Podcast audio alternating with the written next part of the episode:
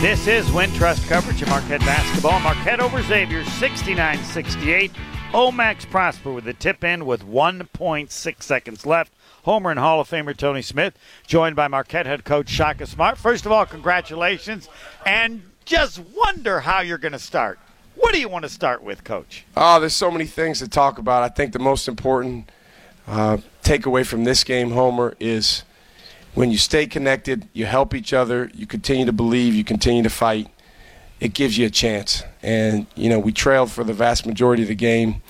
Obviously, the run that we made to, to, to, to cut the lead um, late in the first half was, was pivotal. Um, and Xavier just wouldn't go away. I mean, they got an old, experienced, tough, gritty, very smart team. I mean, they, they, they make you pay in a lot of ways. Um, but I thought our guys just kept staying the course. And, uh, you know, it was poetic justice that Omax was able to make the game winning basket on a tip in because, yeah. you know, it wasn't one of his best games, but he hung in there. He stayed with it. And uh, he deserved to go make a play at that point. Yeah, Coach, uh, I just want to know about the defense of both teams. It was incredibly tough to get a good shot for either one of you guys. Yeah, I thought both teams played, you know, really, really aggressively on the defensive end. Uh, the first half, the, the, officials really allowed the game to be physical, and uh, I think it was four fouls on each team. Yep. Um, and so we we got way worse shots than we normally do. I mean, it wasn't yeah. even close, right. and um, I think there was a couple reasons for that. One, physicality, and they they did a good job kind of maintaining matchups, and then two um, you know, we didn't do a good enough job continuing to cut and continue to get to the next action that we needed to get to. I thought in the second half, um, you know, we settled in. Uh, we got a little bit more aggressive. We got to some actions where we got in the paint. Job gave us a real lift, and it just wasn't a great shooting night for us. So for us to, how about you know the offensive rebounding? Uh, you know, a lot of teams offensive rebound on us. Yeah the only way we win this game when we, we shoot that poorly from outside is if we go get a bunch of them back, and getting 15 back was huge. 15 to 4. Uh, all right, Stevie Mitchell, he had six steals, but he could have had 16. How many times you keep deflections and everything? Wherever the ball was being knocked around, he was in the middle of it. Well, we talk about being quicker to the ball. He was absolutely quicker to the ball today.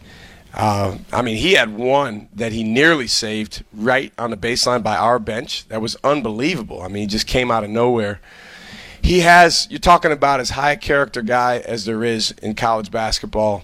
And he has inside him this fortitude that you know allows him to make plays like that as long as his mind is clear and you know he he believes.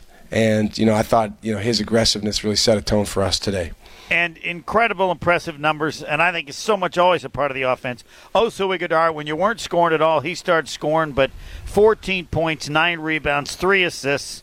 Um, it's uh, he does so much. He was huge, and he didn't get much of a break. I don't think he came out in the second half. Um, but you know, it's interesting.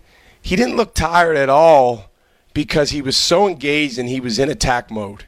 You know, a lot of times, you know, fatigue and it's easy for me to say as a guy who's not out there, but fatigue comes even more so from uh, mentally, you know, being unsure and mentally getting frustrated and mentally, you know, being a step off confidence wise. And I, you know, I, he deserves a ton of credit. How about those two free throws he stepped up and made when we were down three? Yep. And then our guys did a great job in the press forcing a turnover.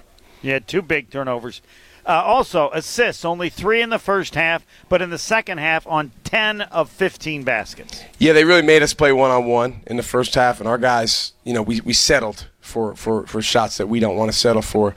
But I'll tell you, you know, the way our guys responded coming out of halftime, and to be able to go win a game that everybody is telling our guys for three days is the biggest game that they've played in, and you know you got to win this game. It's first place, and I like I think that weighed on us a little bit. I think um, you know there was some avoidance there. I could sense it in shoot around, but the character of our guys shined through, being able to stick together, and that's why we were able to win. And Kam Jones, two of fourteen shooting, one of seven three point shooting, but the game on the line, the final eight seconds, as Tony always says, get to the basket. They won't foul you, and without that play, Omax can't make the follow.